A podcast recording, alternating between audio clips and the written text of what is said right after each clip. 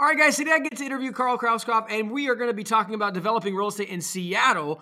So many of you know Seattle, along with a lot of the other big cities, can be challenging to develop in. But Karl, through World MF and through some other groups that he's been a part of, have been really successful in developing in very difficult regions. So what we're going to be talking about today is how, if you've been only going to the places that are, quote, easy, you might actually be doing the hard thing because maybe you have more competition, et cetera. So we're going to dive into that, why multifamily is a timeless asset and how it could be a great investment for you if you're looking to diversify your portfolio from single family maybe to multifamily. So Karl, thank you so much for coming on the show. Take us into why Seattle. Of course, my pleasure. So why Seattle? I absolutely love it. So I live here in the city of Seattle, not one of the suburbs, but the actual core of Seattle. And right now, what we're seeing is a lot of, obviously everybody's seeing supply issues, right? We've got rental demand, we've got housing affordability. So right now we're recording in September 2023, and things are continuing to become more and more expensive and less attainable for homeowners to go out and buy homes. Right now, I saw an article that the average 30-year fixed rate mortgage is 7.18%, which is just astronomical. You know, right? The home that I'm recording this from right now, we have on a 2.75 interest rate loan. I will never sell this home. I will never refinance this home because it is free money, essentially. So why Seattle? Affordability, housing affordability continues to be a constraint. So right now, what does that do? That forces people, more and more people, into a renter nation, so to speak, or into a rental position. And again, the tenants that we're working with, given that we're in Seattle, we're in this high-tech hub, is that most of the tenants, believe it or not, actually make a lot more money than I do. These are people that are straight out of college. You're making $175,000. These are straight out of college kids. Now, if you're 25, if you're into your 30s, you're making $250,000 pretty easily. These are also folks that have high credit scores. We're talking upper 700s, low 800s. And so you hear the backstory about you don't want to be a landowner or landlord in Seattle because it's difficult, it's tenant friendly. Absolutely true. There's a lot of regulations and compliance going around how we can and when we can increase rent, how much we can increase rent. Right now, it's you can still increase rent however much you like, but you also have to offer relocation assistance, which is essentially a government regulated cash for keys. So we personally steer clear from that. We still operate and we still do rent increases that are below 10%, and that keeps everybody happy from a regulation standpoint, the tenants, etc.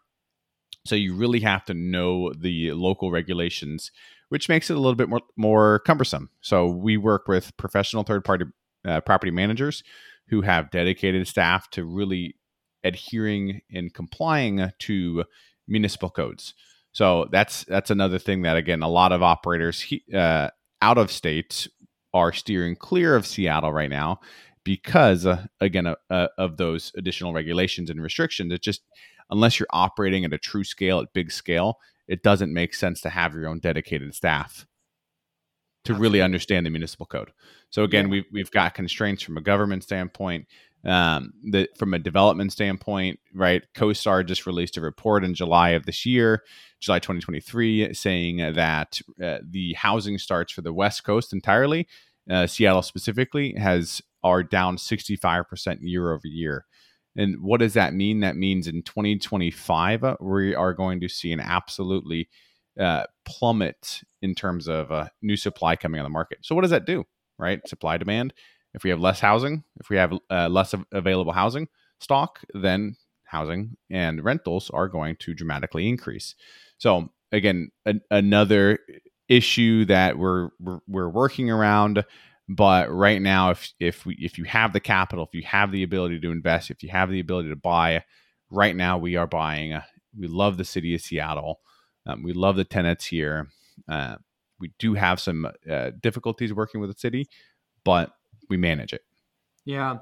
So let's talk about profitability. So are you buying existing multifamily and doing value add? Are you building ground up? How are you guys doing your developments? Sure. So doing both with a primary fix on the former, primary fix on the value add. Why cost of development right now does not necessarily work well with the rental, and so yes, rental rates are going up. predictably not to where they need to be in order to pay the cost of developing. So a couple things in terms of the development is, A, obviously everybody knows your construction costs are radically high. So if you're able to get a relatively low LTV loan, a construction loan, let's call it 60 to 70% now, that's pretty common. You're still going to be paying 8.5, 9.5, some 10% interest rates, even with traditional bank financing, right? We're not talking about hard money right now. We're talking traditional bank credit unions that offer great terms, traditionally speaking, but based on where we're at, you know, terminal rate right now in the 5.25% range, it's just, it's too much. And so, again, it doesn't make a ton of sense unless you've got the land essentially for free. Yeah. So, and obviously that might become more of a thing, right? Where, you know, I mean, because I've being in California, I've, you know, worked on some projects where there's 18 acres or 20 acres or things like that. And that it seems to be going in that direction a little bit, where the offers are not as much like cash out offers to these landowners, right? It's more like, hey, you carry it up until we get paper lots or until whatever the case may be. Yeah, absolutely. I mean, that's how I've how we've operated since day one on the development is A, delayed closing, B, seller financing, C, ground lease, and if none of those work, then buy them outright. Yeah. And then obviously the price to buy them outright in an interest rate environment like we're looking at is probably a humongous discount, if at all. Right. Exactly. Yeah. I mean, unless the land comes with some income producing asset, then we're not going to buy it outright. It just doesn't make sense. Yeah. So obviously being mostly fixated on the value add, that obviously, you know, makes sense on how you're much more profitable because it's a lot less cost. So how do you analyze deals now with interest rates being higher? Like, how has it affected prices? Sure. Of course. Yeah. So right now I would say across the board, the easiest way to make things happen from an underwriting standpoint is usually about a 20% discount. And, that's, you know, I've done some analysis. I did a wide swath approach to everything that was listed on the market from a multifamily standpoint in early August, late July this year. And, went through, offered, had an LOI on every single property, which was about 60 and that just in the city of Seattle.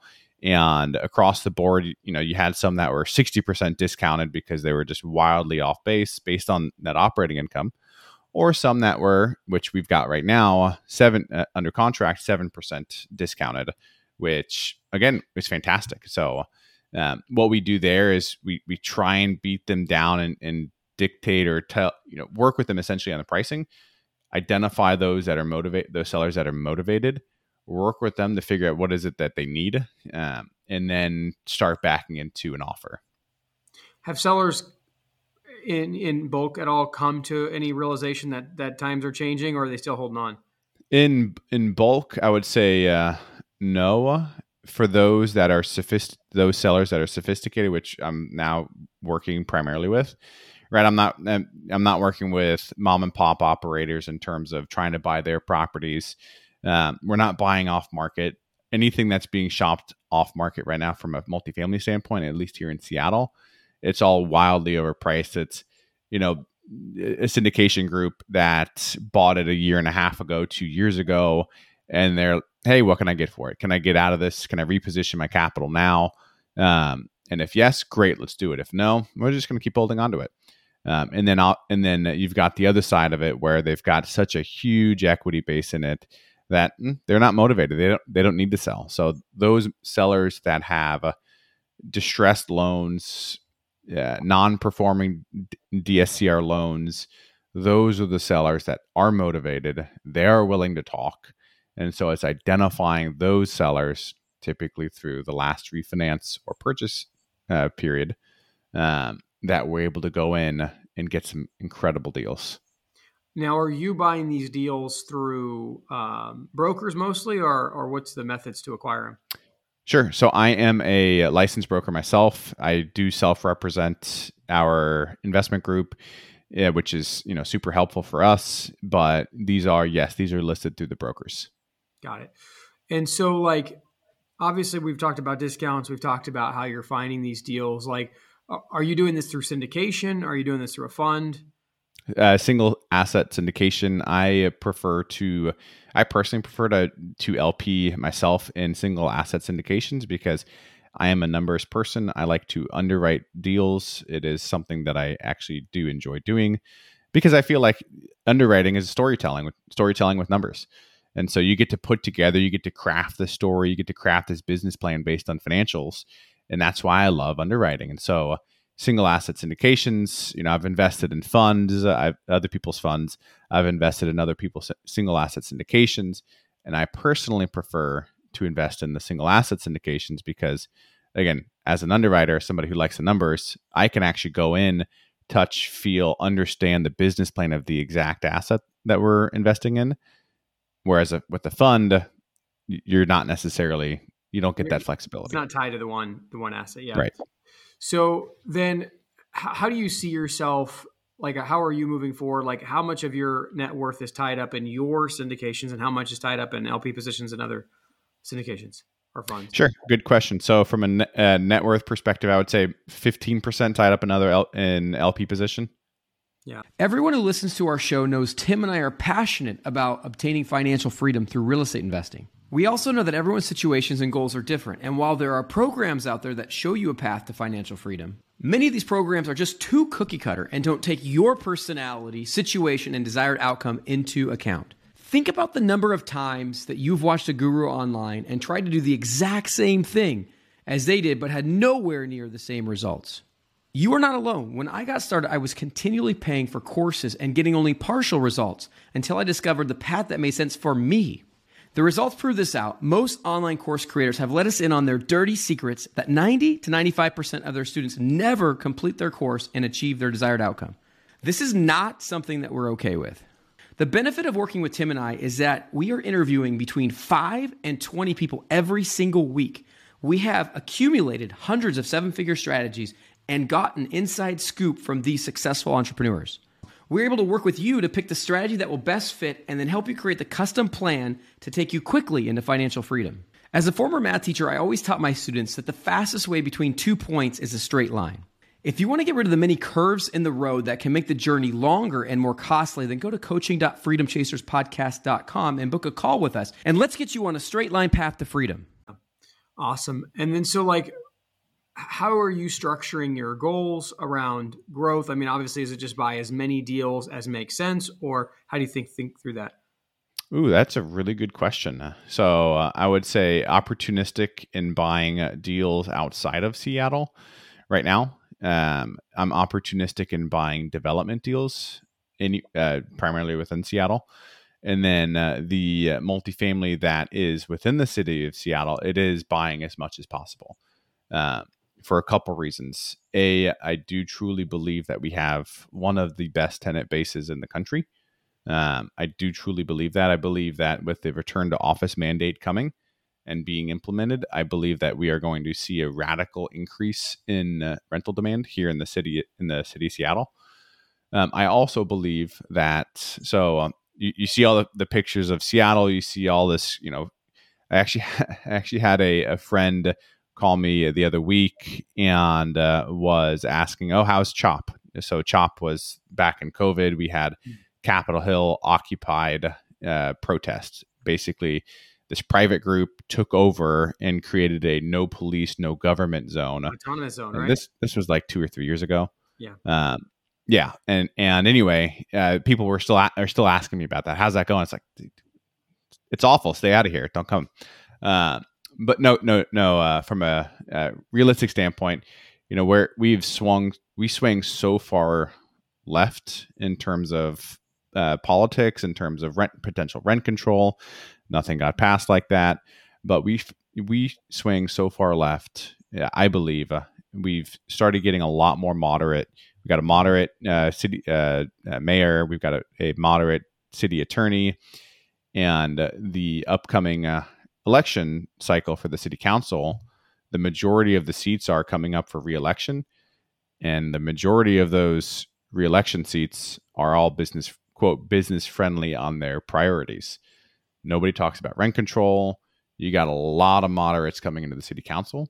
So where that leaves us is we've got a lot of tailwinds coming to be able to support growth, support investments into the city. And so I do believe at this point, I am in a hyper buy mode on a specific asset type, on a specific unit mix, in a very specific location here in the city of Seattle. And so do you see, as a lot of moderates, you know, might flood into, you know, office, do you see that kind of moving the needle back, or do you think it just prevents it from going farther left? Or yeah, so I think more moderates in the space, right, is going to move us more into a business friendly state of mind, to where, again, we're going to be putting in place policies that do not, you know, do not work with what's the word I'm looking for? Rent control. We're going to be talking about more density allowances. We're going to be increasing FAR, the floor area ratio, which allows larger buildings per square foot of lot. So it's going to become a more developer friendly place. I think it's also hopefully going to be talking about removing unnecessary taxes on head taxes, for lack of a better word, on large corporations in the city. We're going to talk about removal or reduction of other capital gains taxes. And so I think that we certainly will have a lot of tailwinds from a business friendly standpoint with the changing of the guards. Which is what I mean. I kind of view Seattle similar to like places like San Francisco, in the sense that, like, you know, it's such a desirable place to be from so many different vantage points, you know, where it's located on, you know, on the coast and all these types of things. So it's like, if they just made it friendly again, I can only imagine what that would do for business in particular. So, yep. So what does like your organization look like? I know a lot of these, you know, syndications stay very, very, very small, but with the amount that you're doing, like, what does your team look like? Sure. So I have a couple full-time staff from an asset manager standpoint. I'm primarily responsible for business development. So working with clients, working with new prospective investors, as well as the deal flow. So that's something that I'm working on hiring part-time staff for, and then transitioning there. I've got a business partner who is a mortgage broker and has a lot of knowledge, a large Rolodex in terms of his clientele. And so it's really a relatively small shop right now, but my big premise on what we do with our sponsor fee is higher. So now, instead of really focusing on bringing that capital in house and, you know, spending it on cars and toys, we're spending it on hiring people. So we hired that full-time staff 3 months ago. And with this, this fall, we'll be focused on hiring a staff for the either IR or the deal flow side. Awesome. So obviously you're opportunistic about investing out of state and wanting to buy everything. Like, is there kind of like, are you optimistic but still holding off until these people are, it's just like, hey, we're just going? What do you mean? So the optimism towards, you know, obviously the political landscape, right? So is it kind of like, I'm optimistic, but I'm still waiting to see to verify? Or is it like, no, we're full bore. Yeah. We're within the city of Seattle. We're full bore. So, even if we did not change from a geopolitical landscape, I am still very bullish. In terms of supply, right? What's supply going to continue to do to housing values, to rental rates? It's going to increase it.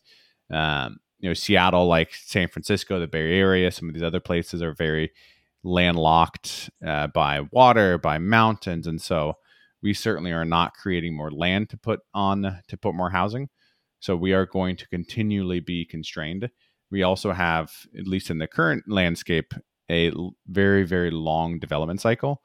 So in order to get, you know, I would say a mid-rise apartment permitted and from raw land to permits pulled, you're about 3 years out. So we've got a long tail in terms of how long it takes to get these developed. So I primarily look at supply. I also look at demand, right? So we had Seattle was the number one large metro in the country from a growth rate perspective from 2021 to 2022. We'll see what 22 to 23 looks like, but Seattle is continuing to be a high growth from a population standpoint. And it's the right population. It's high paying jobs. So talking about you and your journey a little bit, like, did you start in single family? What was your real estate journey like? Sure. So real estate journey started about a little bit more than 5 years ago. My wife and I were about to have a kid. We knew we had limitations in terms of income. We had new expenses coming. So we had to find something. I worked 10 years in corporate strategy and business development, and it was great. Loved it. Didn't know what I was missing, though. What I was missing was the additional income streams. My wife was a school counselor. You had a 10-year salary schedule, which, barring any kind of renegotiations from the union, you could see in 10 years, you're going to be making $115,000. That's not going to do anything for anybody. Right. We knew we had to find something. And at that point, I didn't have the time or patience to learn day trading. Crypto was kind of in its infancy at that point. And someone turned me on to buying small multifamily and having rentals. My wife and I had done live-in flips, so we had a sense of construction. So we started buying small multifamily properties in Washington State, and they did okay. We learned a lot of lessons. Did some evictions, did some remodels, did some value add, but quickly realized that we were tapped out of capital, and we started buying and flipping homes, which taught us a lot. So over the course of 3 years, flipped and built 30 single family homes, and transitioned in early last year, early 2022, late 2021, into the larger multifamily scale. Yeah. Yeah. And so do you find it to be easier or more difficult? I mean, obviously, there's probably more moving parts to multifamily, but overall, I'm assuming it's an easier deal for you, right? To make money, to be profitable, to have the life that you want. I think it's a little bit less stressful, because you're less susceptible to market swings and market fluctuations, especially because what we're doing is we're buying long-term deals with fixed rate debt. The folks that bought in, 2020, 2021 on variable rate debt, bridge debt, with these expectations of wildly improving NOI and then refinancing. And then they got caught with their pants down in terms of trying to refinance or sell. I think that was a stressful environment for those people.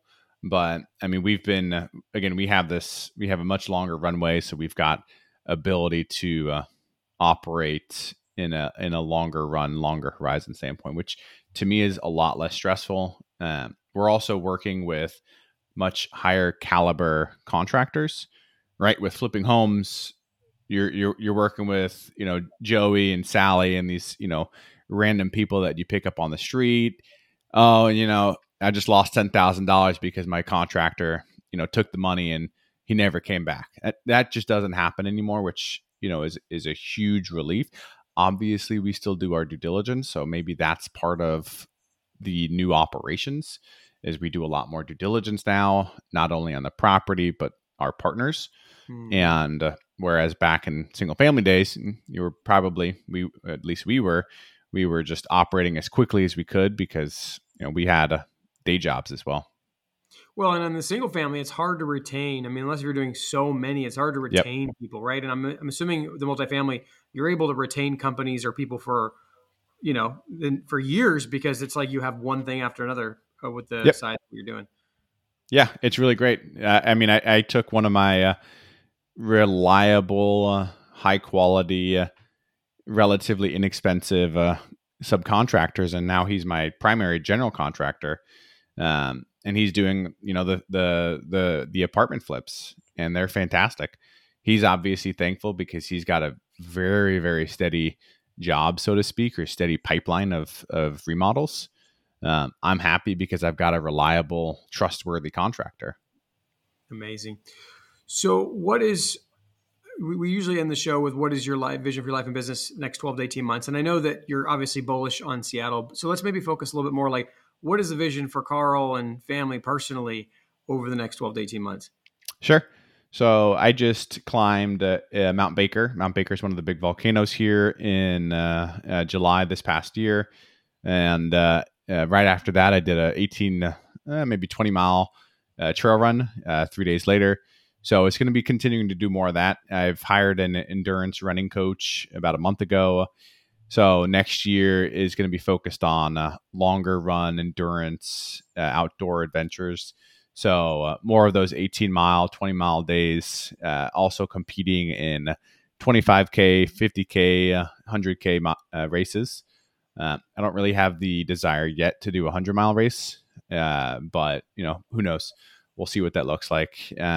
More volcano climbs. I'd like to do Mount Denali before I turn 40. That is a sizable financial investment as well as a time investment, right? You got to be willing to devote at least 21 days to no service. I have no idea how, as an entrepreneur, to make that work, quite frankly. So I got to solve for that. And then, yeah, just more runs, more time with family. And we love it. We love camping. We go camping every weekend, just about every weekend in Washington during the summer.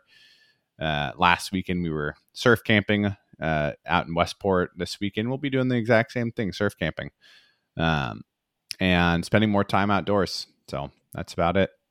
Love it, man. Karl, thanks for coming on and sharing a different perspective on some of these cities.